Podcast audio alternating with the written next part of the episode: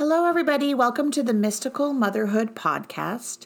You may have found me through one of my three books, Mystical Motherhood, Fertile, or Alchemy of Becoming. Or you may have found me because you've worked with me before to conceive a child or clear any trauma before you have a baby or during your motherhood experience.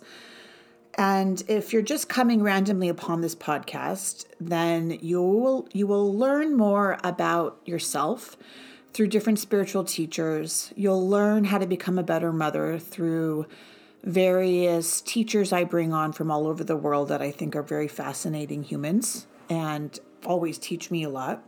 And today, you're going to learn how you can track your cycle for better emotional, physical, mental, and spiritual well being.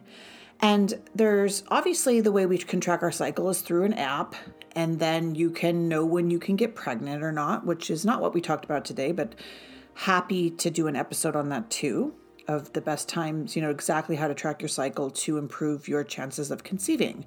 But there's also a reasoning to track your cycle is if you're having, you know, burnout, you're feeling exhausted, you don't, your energy is not matching where your menstrual cycle is. And sometimes your menstrual cycle, it's it's heavy for certain reasons. Like if if you're having really heavy menstrual cycles, or it could be because it's physiological, and there are and there's things that can be done to balance that out to help you, of course, with a doctor or nurse practitioner.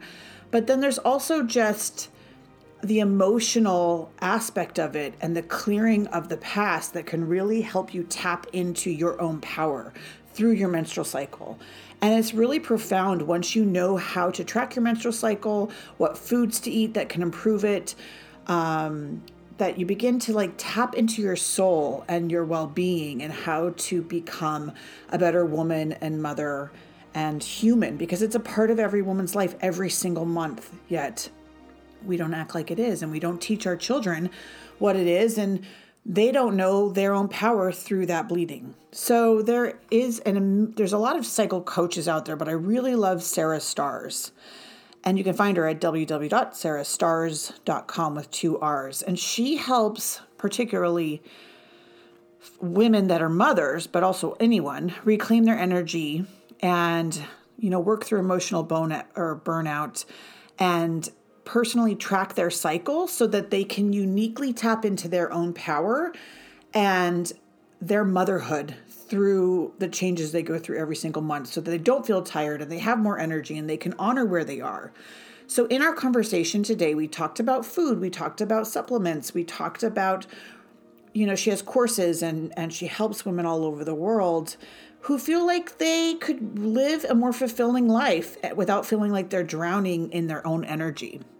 And so I really didn't know a lot about this till years, you know, recent years. I mean, I knew about the cycle because of working in reproductive medicine, obviously, and, you know, the hormones that are involved in that, but there's a spiritual side to it. And we really focused on the spiritual side. So I hope you enjoyed this podcast and I hope she answered a lot of questions for you. And if there's any more, you can reach out to her at sarahstarrs.com or you can reach out to me at mysticalmotherhood.com.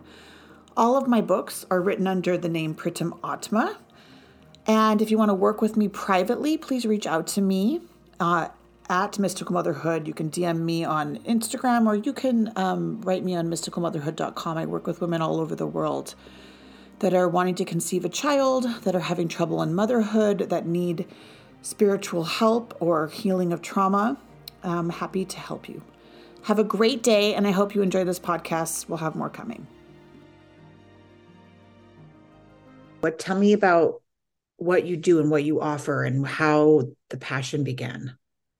Yeah, so I am a cycle coach for parents with periods, and I trained with Cycle Coach School, um, which is led by my friend and teacher Claire Baker. And really, um, so we like have connected via Lisa Lister, and she was really my gateway into all of this work because I was living in London and England at the time, um, and went to a workshop that a friend of mine had organized, um, angelic breath healing with Madeline Giles, who's from the States, but she had come over and connected with Jane, and they were putting on this workshop together. And I had just started a podcast. So it was 2015. I had started this podcast and Jane had said, Oh, you've got to meet Lisa. She's just self published this book, which ended up being Code Red, which is all about menstrual cycles and very much from a kind of psycho spiritual perspective. And I think I had kind of gained this reputation of talking about things as like a North American British people can be like, maybe de- very delicate about certain things. And so I had been gained this reputation as the brash North American who was talking about periods and being horny. And so she's like, "You've got to you've got to chat with Lisa. She'd be great for your podcast." And it opened up my world so much to learn about the phases of the menstrual cycle and eventually kind of align my life with them. And so as I became a parent, I just really wanted to share this work. I think it has a big impact, the potential to have a big impact on kind of easing some of the load of family life. So what you took a workshop, but what like led did you have like issues with your cycle or you had, you know, like did you have like emotional things or physical things come mm. because there's always something that spurs people into it unless you're just totally guided to be a teacher in that field. Yeah. So I had had um previous to all of this and previous to living in the UK, I'd had a series of mental health crises.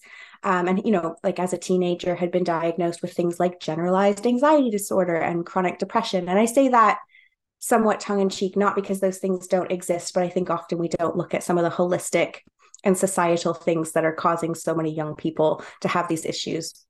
So i had taken medication for those um, crises with limited success and as I read Lisa's book, I realized that I was having this experience of at least once a month having such a profound low moment in my cycle that I was worried that I was having mental, another mental health crisis. Things would feel so hopeless. I would have such in like deeply low moods feelings um, sometimes of even suicidal ideation and then my period would come but i was not in any way like tracking my cycle or even linking it with that necessarily um, at the time. And then reading her book really opened up my eyes to all of the ways that I was pushing myself so hard all cycle long, really going beyond my capacity sometimes and getting myself into this cycle of burnout, but also potentially having an experience of premenstrual dysphor- dysmorphic disorder, which is when between several days to a couple of weeks of your cycle, you experience these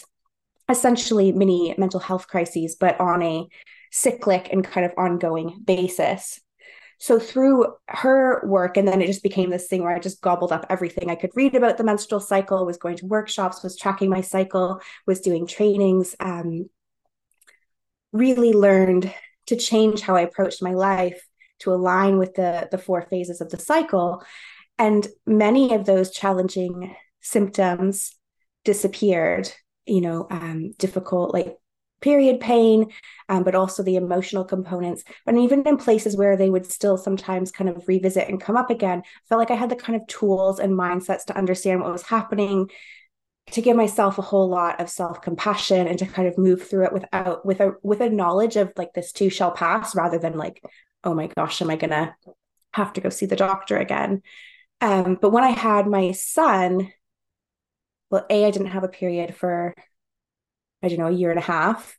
So I felt a little bit adrift without it. And since then, I've learned a lot about the energetic phases and seasons of pregnancy and postpartum. So I sometimes coach women through that too, because there's such powerful initiations in those energies. But at the time, I felt a little bit like I was floating without my cycle. And then when my period came back, when my son was about seven months old, so much of what I've learned about menstrual cycle awareness, I just couldn't figure out how to make it fit into family life. I was so he was so dependent on me for his needs being met. I wasn't sleeping a lot. So the idea of like resting during my period felt kind of like a joke. And I knew that there must be a way to use this knowledge that I gained that felt so, you know, it's wired into our bodies, it's part of who we are. Um, so I really became began this process of experimentation of what it could look like to parent through this cyclic lens. And I ended up going to do the training with Claire as well because I really wanted to go even deeper and be able to share this with other families. And slowly over time, yeah, I've developed a framework for living in tune with our cycles, even amidst kind of the less dependable flow. Well, I think there are dependable flows within family life, but it's uh, people's needs are coming at you from different directions sometimes. And so it felt really important to me to think of, okay, how can we really honor our bodies and our cycles through our lives as parents? But actually, there are all of these ways that I think our families can benefit by really attuning to the cycles, their own cycles, the cycles of the seasons, and teaching them from such a young age what it can look like to flow a little bit more through life rather than feeling like we have to be super consistent. We have to be pushing and hustling all the time. So, when you began to map your cycle, did the thoughts, intrusive thoughts at the beginning of the cycle begin to go away? And did you ever take any progesterone or take any supplements or change anything else, like your diet or anything? Was it just emotional and like watching your cycle, or was there other components that you changed in your life? Yeah, I would say that uh, my life has had a pretty big overhaul. So, uh, okay, so so back up. Yes, so those were coming kind of those feelings were coming kind of at the end of my cycle in the premenstrual phase, and then I would often get a real relief from them as I bled. There could be a real energetic building up of tension in the premenstrual, and then often we get a bit of release, even if our periods are difficult, as for some people they are. Um, I would say that no, the, the tracking for me feels like a first step. I think it builds so much self awareness around what the patterns are. And I think then that can be helpful in and of itself for the kind of mindset of this too shall pass. You get the idea that it's really impermanent and you can give yourself that grace of maybe like okay I'm, i realize i'm having one of those days so how do i shift my schedule a little bit how do i give myself space to i have less capacity so how do i give myself space to do less but i've made a lot of changes in terms of um, working to balance my hormones, heal my hormones. Certainly, lots of parents postpartum experience a big shift in their hormones. And often, unfortunately, in our culture, we're not nourishing ourselves and taking care of postpartum mothers in the way that they need to like rebuild their bodies and for their hormones to kind of balance out. So, we're seeing a lot of people with postpartum depletion. And then this can kind of snowball because it's not addressed generally in your postpartum medical care it's not addressed and so over years it can snowball and create a lot of imbalance so i um I've done a lot of things. One of them that is uh, slightly controversial. I was vegetarian and then vegan for over 20 years. I started eating animal products and meat again and um, really focus on eating hormone balancing plates. So, a big focus on getting enough protein, eating loads of vegetables, um, being conscious of always eating carbs with meals, but pretty um, conscious of what portion works well for my body type. And eating animal products made a massive difference in my hormonal healing and my energy levels and how, I felt day to day. It obviously won't be the right choice for every person, but I think we need to be really conscious of the fact that being vegan is not inherently more moral. It is not inherently cruelty free, and there's nothing inherently cruel about eating meat. So, if we can take some of the moral baggage aside and just acknowledge that different bodies need different foods and specifically in different phases of life. That made a big difference for me. Um do you can I, think, I ask a question around that? Yeah. So i do think that a lot of people i don't think this is your case but i do think a lot of people's eating disorders get mixed up within like gluten-free animal free and then there there it's like such a mind i don't want to say the f word but like it's like you believe yourself so to be so true these belief systems about like what i can and cannot eat are just a hidden control mechanism neurotic thing. Sometimes they're real but sometimes they're not. And so uh, how much protein did you begin to eat? Was it you know up to the 100 grams per day? Or because that's what you really need or is it like and how did that change your body like what did you see within your physical like mind body spirit when you started to eat more protein yeah so a couple of things there i think that is absolutely true i never would have identified as having um, an eating disorder per se, but I certainly think in different ways I fell into disordered eating patterns sometimes and certainly could swing towards that kind of orthorexia of being too obsessed with like everything being really healthy. Um, you know, to the extent where it kind of affects your mental health. I don't think that's where my well i became vegetarian when i was 11 it really was this like bleeding heart childhood attempt to try and right some of the wrongs in the world but as i grew up and started to think about how I want to connect with the natural world and our place in the natural world as humans, it started to make less and less sense to me. And of course, I think we need to be mindful of how much we're consuming and where we can wherever possible. But i think we need to remember that we're part of nature too and our health in the web of life is important to the health of nature because we are part of nature. And i do think it's very difficult for people with periods during their fertile years to get their nutritional needs met on a plant-based diet. And what is that kind of long-term health issues? What is that going to mean for our overall health as a species and as a part of of the web? Um so I aim to always eat at least 25 grams or closer to 30 grams of protein with my breakfast within 30 minutes of waking, or sorry, within an hour of waking. 30 minutes would be ideal. It's not currently fitting uh, our family life, but an hour is um, kind of where you want to be in that that will alone make a massive difference to your hormonal health your energy levels throughout the day um, your blood sugar balance, which is going to have a huge knock on effect to kind of the types of food you're craving, how full you stay from each meal. And then again, I'm aiming for that 100, 100 to 120 kind of grams of protein per day. Do I necessarily hit it each and every day? Probably not, but um, try and base my meals around getting to there. And I had had a really hard time like I wasn't actively trying to lose weight necessarily, but I certainly did not have that experience of like breastfeeding and then the weight just melted away, like people kept saying. Um, but when I started eating animal products, they did.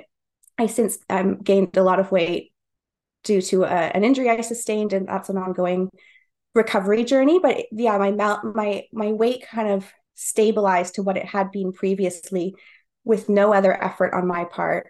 I had so much more energy. I got like, not like um, obsessively, but I got into a workout routine that I really loved and found myself building strength much more easily than I ever had before. I had more energy. My libido felt like it just kind of came back online. Um, my husband, who I think did better on the vegan and vegetarian diet than I did, but even he said he just felt like kind of more vital and alive and like more energetic again. So it made a big difference for all of us. So did that help you and your did that help your cycle? The, I think the, so. Like, premenstrual syndrome.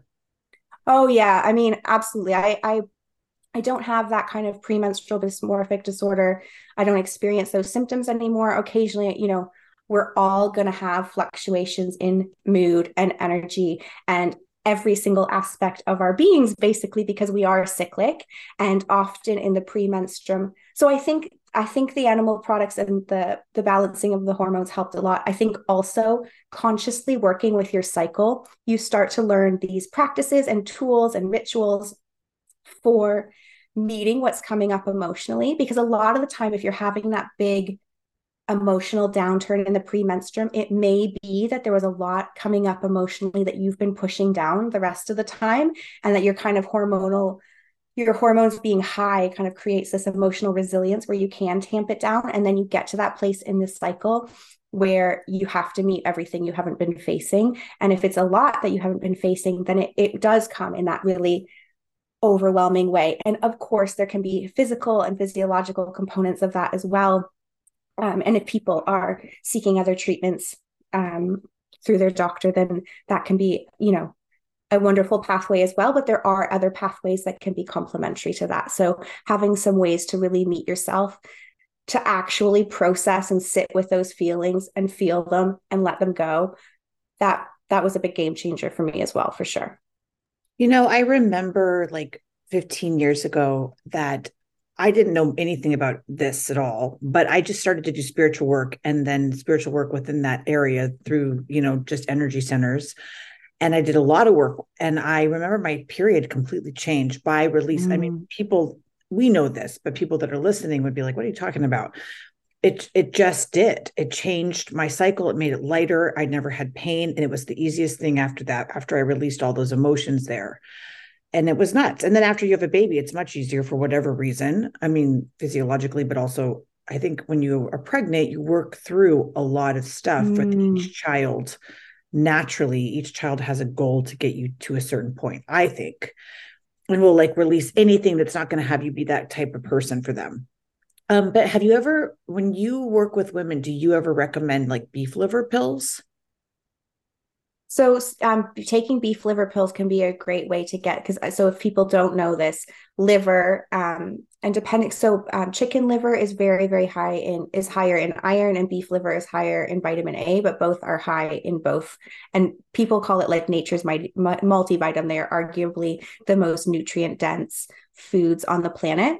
So beef liver can be uh, tablets. You can get it. It's like they dehydrate it so that it keeps as much of the nutrients as possible intact. They grind it down and they can put it in tablet form. Um, they are quite pricey. So if you actually want to go out and buy organic um, grass fed liver, you'd save money. And I know some people will recommend they chop them up into pill size form and freeze it and they swallow them that way. We make um, a chicken liver pate, which my even my fairly uh, well he's not so picky anymore but my six year old will eat the chicken liver pate. But beef liver tablets can be a great place to start getting some of those nutrients that are really essential for your cyclic health. Because let's be honest like it's totally fair if liver makes you squeamish. I still get my husband to chop it up most of the time. Yeah i i i didn't know about that. And then i i saw some girl talking about it. I mean, I kind of knew, but she swore on it. And then she, um, I don't know if she like read the book Real Food for Pregnancy, mm. which is a great book for anyone. Really good. Yeah, I we mean, still use the like, recipes. We all know those things, but it's just sort of, you know, and in that book, she kind of even debunks alcohol in pregnancy and makes, you know, like it was almost like I didn't, maybe I didn't read it in a certain way, but it was like Diet Coke's worse than alcohol, red wine. I mean, like it just, it was just interesting the way she wrote it. But one of the things was beef liver and this woman that's I don't know, she's on Instagram and she has thousands of followers, and all she does is prescribe, like to, to, tell them about beef liver. And there's all these people with all these that have had so many miscarriages and so much infertility and so many mm-hmm. issues. And then they start taking, you know, I had two chemical pregnancies and started taking beef liver, and it was just such a healthy pregnancy later. But I don't know, just amazing. So for anyone who's listening that may need beef liver in their lives. It supposedly clears your skin and makes your cycle better, but I don't know enough about it because I've never had cycle issues. So I was just curious if you'd heard that. I would be skeptical of anyone who's selling you anything as like the silver bullet of cyclic right. health. If you take beef liver tablets, but then you're eating like frosted flakes for breakfast and skipping lunch and mostly subsisting on coffee and then getting like a greasy takeaway for dinner, and that like that's absolutely fine sometimes. But if that's your daily existence and you're taking beef liver tablets, I don't think it's going to make a massive amount of right. difference. Um, with clients, I'm generally focusing on, you know, obviously eating as largely a whole foods diet as you can, eating like a rainbow of vegetables as much as you can, and then adding in those really nutrient dense foods. So, like lots of bone broth and liver. But I will assure you that we always start with giving heaps of kind of acknowledgement of all the good things you're already doing. And then we slowly add in more good things. So, like a beef liver tablet could be a great place to start for someone, but just be aware people on the internet want to sell you lots of things. And so if they you know if that's the one thing that they're selling um, i'm sure people have great have had great success in it but generally we want to take a more holistic approach to looking at and your lifestyle people, and diet overall. if, they, if they've been suffering from miscarriages or infertility they're already doing all these other things. And then you totally. add one thing on you're like it might be that you know and you never know but you're doing so many things to change your life that you don't really know which one it is. Um, absolutely now, when you're teaching somebody to track their cycle, what do you do, and and how do you teach them to change their life within their cycle? Right. So this is yeah, it's a longer term process. I have some great free resources on my website if you want to kind of see like I've put an example of my own cycle tracking, giving you lots of overviews of what the four seasons of this of the cycle are and kind of what's going on both physiologically but kind of more emotionally and energetically as well and then some different methods for tracking. But basically what cycle tracking is is you count day one is the first day of your period when you've coming having a full flow of bright red or dark red blood. So that kind of pinky spotting that some people get at the start of their cycles is um, not counted as day one. We count day one, the first full day of your period.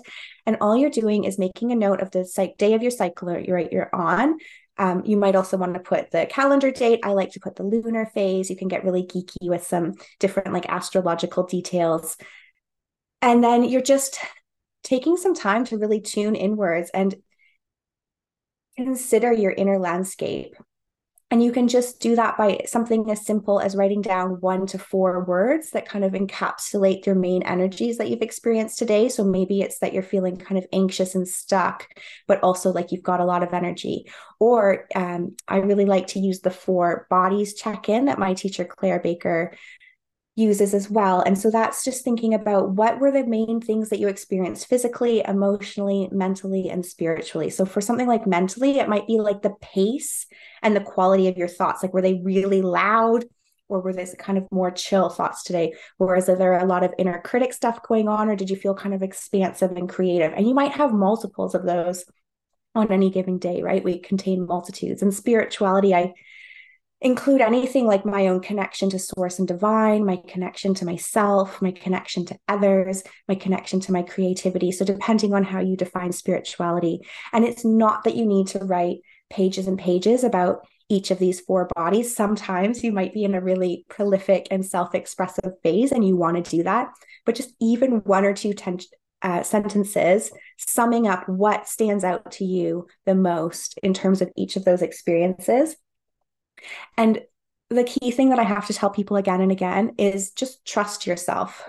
Trust that what you notice about your own experience is what needs to be noted down. And it doesn't need to make sense. It doesn't need to be anything like prolific or like you don't have to be having this grand insight every day, right? The magic is in doing it every single day, sitting down at roughly the same time every day, making these notes. And then after two or three cycles, going back and starting to look, okay, what phases, what are the patterns, right? In, in each of the phases, what am I noticing? How are my needs changing? How is what I'm feeling changing? Are there places that feel really sticky and challenging? And could I think about maybe how life is out of alignment with that phase of the cycle?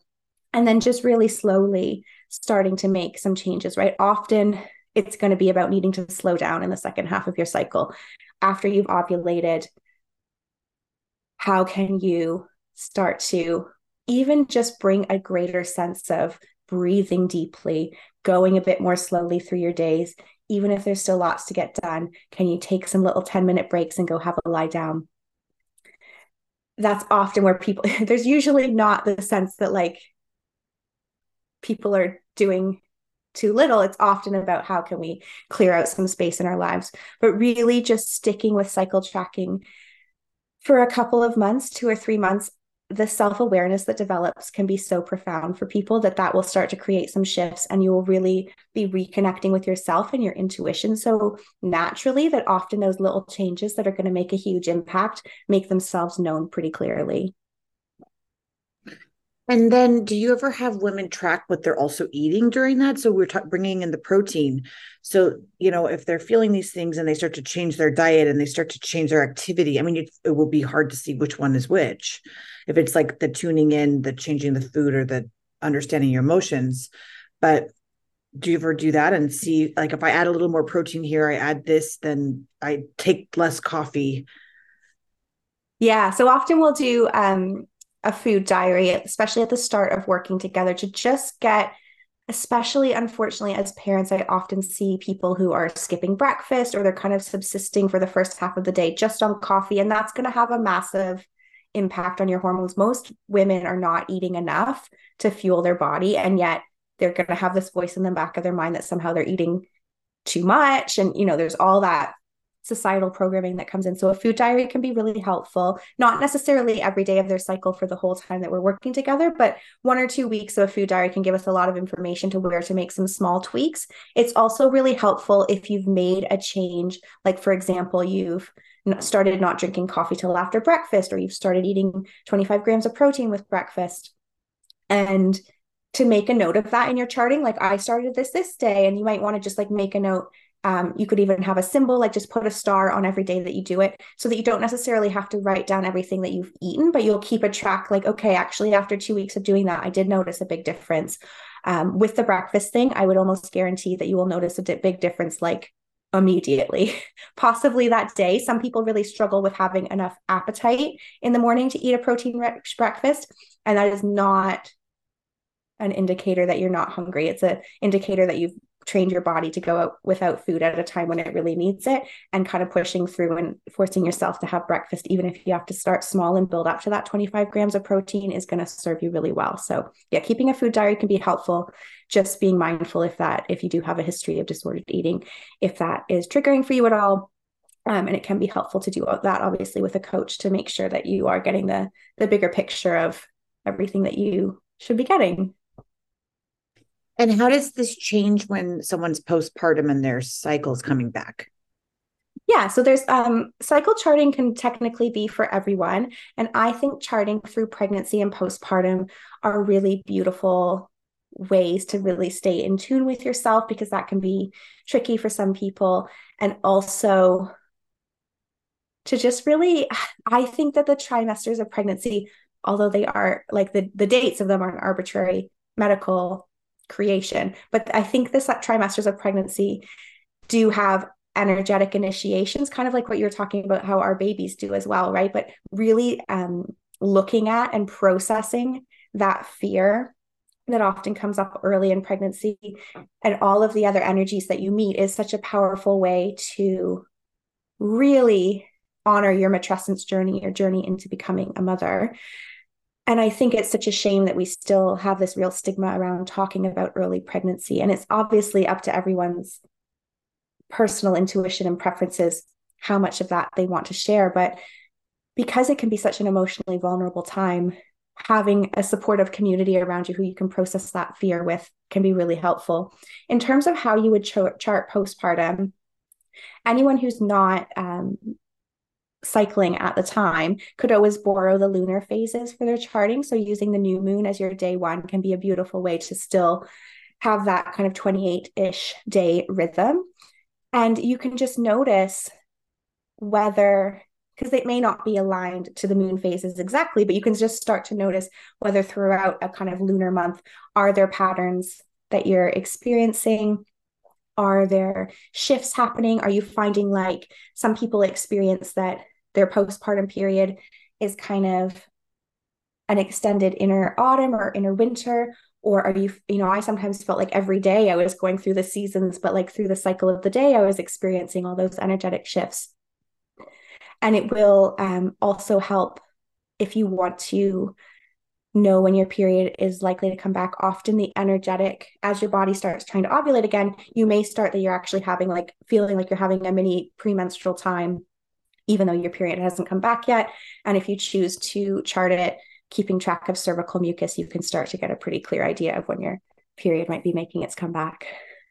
Okay, so you're saying to catch it, you don't get pregnant again quickly.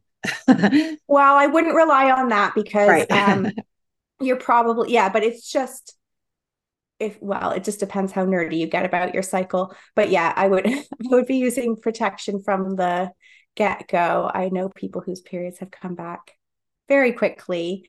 Um, and it, you know, they were exclusively breastfeeding and co-sleeping and all the things that they say will extend the kind of postpartum period. So yeah, I wouldn't rely on it as birth control, but just as um as a process of that self-connection and that self-awareness, I think it's helpful to know. Because I think it shifts how we want to be in the world and um, what we might feel ready for or not ready for. Um, I apologize. Someone's doing the lawn outside. That's what's a little bit of noise here. But tell me, give me some examples of the women that you've worked with and how it has changed their life to start to, you know, track their cycles, change their moods, you know, their family, their body, their weight, the things like that, their self esteem. So I think a huge one is being able to get their own needs met in family life. That's a thing i hear from parents over and over again is that like they feel like they've disappeared inside their family life. Everyone's needs come before their own. They maybe are someone who like consumes a lot of self-help content or like follows a lot of like wellness and self-helpy kind of people on instagram and they have all of these things that they like to be doing but they don't even get to pee alone, right? And so, working together, we're really able to find the ways to first start boosting your energy because let's be honest, when you do get five or 10 or half an hour alone, if you're just so scraping the bottom of the bucket, you probably do just want to watch something on Netflix or scroll on your phone and trying to have the kind of mental energy that it takes to do something like work out or meditate might just feel like it's not there. So we, you know, people feel like a really big boost in their energy that then we can work together with the cycle to find those places where they do have some space to pour back into themselves or to start asking for the support they need to start pouring back into themselves. Um, another thing that comes up really often is I think parents, especially, get a lot of information or a lot of judgment thrown at them, right? It's like no matter what you do, someone is judging at you for it. And I've never in like any other area of my life felt like people had so much entitlement to have opinions of like what you feed your kid or when and how they go to sleep and all of these things. There's going to be someone who thinks you're doing it wrong. And so there's this real sense of self compassion that I see coming in my clients. And it's so beautiful because I don't think that people would sign up for cycle coaching purely for that, even though we should all have a great sense of self compassion. But, you know, we want the tangible things. We want to reduce the symptoms. We want to feel more energetic. We want to hopefully like reconnect with that magic inside us. But this real sense of self-compassion and this real trust in themselves to make decisions for their families and how much energy you reclaim by no longer worrying what everyone on the internet and everyone in your extended family and community thinks of your parenting choices it's a mad it's amazing the amount of mental clarity but also just mental energy and space that comes back through that. Um and I think just a greater sense of flow and ease in family life is another thing that comes up again and again, right? It's so easy in modern life for our days to just feel like a to do list and we're trudging from one thing to the other. But when you can really get in touch with this sense of flow inside yourself and a really deep connection to your own needs and a real clarity around everyone else's needs, yeah, there's this flow and ease that we're able to create together that I think has such beautiful ripple effects for the entire family. And then, like, for just a basic example for people that don't know, you start your cycle. Let's say it's just an average 28 day cycle, it's regular and it's you bleed for five days. What would you, I mean, in general, how does the cycle move in a way so that, you know, do when do you rest? When do you not rest? What kind, you know, like how do you educate on energy levels throughout the cycle in general? Um, so I think the, the thing that I want to say is that uh, in all of my work and the lineage of the work that I come from, we follow what we call the Big Red Rule, which comes from Alexandra Pope and Sjanie Hugo Wurlitzer, who founded Red School. And the Big Red Rule is that um, above anyone who's written a book on menstrual cycle awareness, above any, you know, cycle coach you're hearing on a podcast or watching on Instagram, you are the expert on your body and on your cycle. And so obviously we can provide education about a kind of archetypal cycle and a biologically healthy cycle, right? Where you're ovulating regularly and all of those things. But ultimately, there's going to be great individuality in the cycle. And ultimately, what I see is we all need more rest all cycle long. So traditionally, the kind of advice is that you want to, so you're you're bleeding, your period stops, you move into pre-ovulation where your body is preparing, is releasing the hormones to help your um, your body release an egg, which once it, the egg is released, you've reached ovulation, which is kind of the highest energy point in the cycle. Although for people who are experiencing depletion, there can actually be a kind of real crash there as well, because it is a very resource intensive process for your body to ovulate. And then after you ovulate, there's a sharp drop in hormones, and you will, over the course of a week, shift into your premenstrual phase.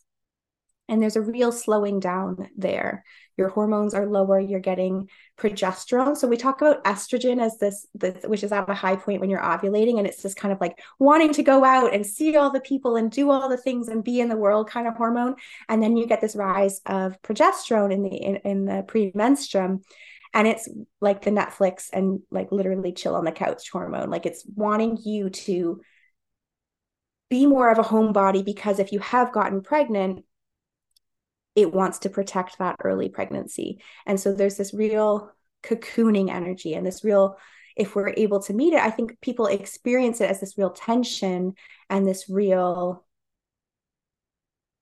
low point but often that's because in modern life we're constantly pushing past it. We're staying busy. We're not resting. But if we can slow down and meet it there's this real cocooning energy this real desire to finish things up and get things done so that we can rest more when we bleed. So resting as much as you can when you bleed but ultimately i think most of us are overdoing it all the time. So it's not as it's not completely a matter of you know if you can rest at this point then you can go go go the rest of the time. All of our bodies are so individual and getting sufficient sleep and good quality sleep all cycle long is again one of the big linchpins of hormonal health unfortunately for us as parents. Mm-hmm. And then what about for pain in menstrual cycles what do you usually feel that's a natural thing that someone can take that or do for painful cycles so again it's going to depend on the level of pain that you're experiencing. Like, obviously, I'm not a medical professional, and so I can't treat or diagnose that for you. If you're experiencing pain where it's, you know, to the extent where it's troubling you to get out of bed um, and able to function in your daily life, I would recommend that you seek out a qualified um, functional medicine doctor or naturopathic doctor if you have access to those. Um, but the womb is contracting during your period. So, not to the extent, obviously, as when you are giving birth, but it is, um, there is going to likely be sensation there. And for some people, they can experience that more or less intensely based on different factors. Again, over time, the kind of lifestyle practices that you put in place, changing your diet, getting enough movement, even things like getting um, enough sunlight in your eyes outside every day, um, yeah, not drinking caffeine on an empty stomach, all those things are going to support you in hopefully reducing that pain. In terms of, yeah, if it's a fairly mild discomfort, I like using a hot water bottle. I even have this womb wrap so I can strap a hot water bottle around my waist um, in the house during the day. There are lots of lovely um, herbal teas you can get in them with something like cramp bark, which can be really helpful, like natural uh, pain relief and again if you the more you can slow down sometimes if, if people are really trying to push it still with high intensity exercise at that time of the cycle i try to do very little movement other than gentle walks for the first three days of my cycle and then keep it pretty gentle until my bleeding stops completely. Our bodies are always trying to communicate with us and it will really depend on your individual lifestyle what's being communicated. And again, that's why it can be helpful to work with a cycle coach or to really dive into this work to just try and see, okay, what is your body? Because your body's always trying to achieve balance. It's always trying to be well. It's always working so hard for you. So what is it what is it asking for and how can we meet that in a way that is doable within your life and what about teaching children when they first start their period or not children like young adults like what do you say to them or yeah no totally children though. Okay. What age so much. about this? And yeah. So i taught my son what a period was when he was two because he asked. Um, at that age he would still like could open the door and would like toddle in. And he's like mommy you're bleeding. And I was like, yes, but I'm totally okay. I'm not hurting. And so I have a blog post on my website about this. Um, but essentially, what I started telling him was that, you know, I have a body that you know, it, it grew him. And he grew inside my womb, and every month my body kind of prepares a little nest in case it's going to ha- get have a baby that needs to grow in that nest again. And when because we're not having another baby, um, every month the nest comes out, and then the process starts over. And so I think as children get older, we can add in more of the language. Um, we have always used like anatomically correct body language with him, but I also wasn't going to say endometrial lining to a two year old and expect that to kind of sink in. So we kind of used an analogy and um, have grown that language with him. So on my blog, I've got a few different ways at different ages that I would maybe introduce this language. But he was always just like so fascinated and wanted to see where all the cloth pads were because they have pretty different colored fabrics. And it just, I think to me, shows how, of course, that period sigma is completely constructed by society. To him, it's this normal, natural, fascinating process. And that's what it is. Um, so I'm actually doing a training next year with First Moon Circles, which are period education circles for children who are approaching menarche, the first period, so between ages of 9 to 12. And I'm really excited for that because I'm excited to work with more young people in person again, but also because I think a lot of the people that I work with, and I know myself included, had a pretty profound grief when you find this work. I mean, I think I was 27, but it still felt like I'd gone through 11 years of having a period, or more than that. Yeah. Anyway, a significant number of years of having a period where it felt shameful and dirty and I didn't know all of these kind of superpowers and gifts that it had to offer and that feels like a real like being robbed I suppose. And so the the thought of beginning to help young people have this information and do things differently feels really special. So I think it's important to teach both young boys and young girls and non-binary children. Every everyone needs to know this information right? Because a lot of the times it is young boys who are shaming young girls if they have an accident at school or anything like that. And let's let's try and change that for the next generation right? So i think if there's ever questions coming from a child it's never too young to start um, talking to them about it. And i think if your child um, if you have a young girl and she's reaching that eight nine age unfortunately there's research that a significant percentage of children i think more than 50% didn't know what was happening when they had their first period. No one had ever talked to them about it. And it was terrifying for them right? It was scary. They thought they were dying. So having those conversations as early as you can in an age appropriate way. There are so many great books out there. There are first moon circles all around the world now, which are um, really fun and empowering I think it's yeah, it's an important thing to think about. I didn't even know about first moon circles. That's crazy. I didn't even I you know, I wouldn't have been thought of that. But I would but it's kind of something I wish that somebody would have taught me. Yeah. You know, like emotions or like nobody, you know, sat with me. I did and that was my journey of finding all these things and writing my books and and finding all these great teachers, which was the fun of it. So yeah yeah but then if they are taught these things and they can go find new information you know? Right yeah well they have taught. and they have the potential to go so much deeper with it and you know even just things like there are so many great options for period care now um, reusables but also even just like i remember the first time using a tampon and being like really confused about it. So in a first moon circle um, there are different ways to get to kind of see and interact with these period products before they need them so that they don't feel scary and intimidating because it's just a natural part of taking care of our bodies. Great. Thank you. Is there anything else you want to teach us before you go, or how do we get a hold of you? Yeah, well, you can find me on um, social media, Sarah Starrs underscore. There's two R's in Starrs and sarahstarrs.com. So there's a free ebook on my website and a few free downloads that will kind of get you started with this kind of work and just know that it can start so simply. It, it only takes two or three minutes a day to track your cycle. You could put a little journal on your nightstand or wherever you sit for your morning breakfast. Just let it be so easy and don't let how easy it is to start fool you into thinking it's not going to be powerful because my friend Claire always says tiny things can have big consequences like mosquitoes and homeopathics. Like this tiny practice that you could start today can have really profound impact on your life. It certainly did for me. And I wonder if we just spend a minute right now and do a cycle check in that people could kind of get a feel for. So, what I would do is I would just take a few breaths right now, close your eyes. I always like to have a hand on my heart and a hand on my lower belly, but you don't have to. And just take a few breaths to really allow yourself to center and turn your attention inwards and just do a really quick reflection of how you've been feeling today. Let anything bubble up. It could be persistent physical symptoms you've had today, it could be strong emotions or thoughts, or just a particular energy. Maybe you felt kind of jangled and agitated, or maybe you felt really serene and calm, or somewhere in between.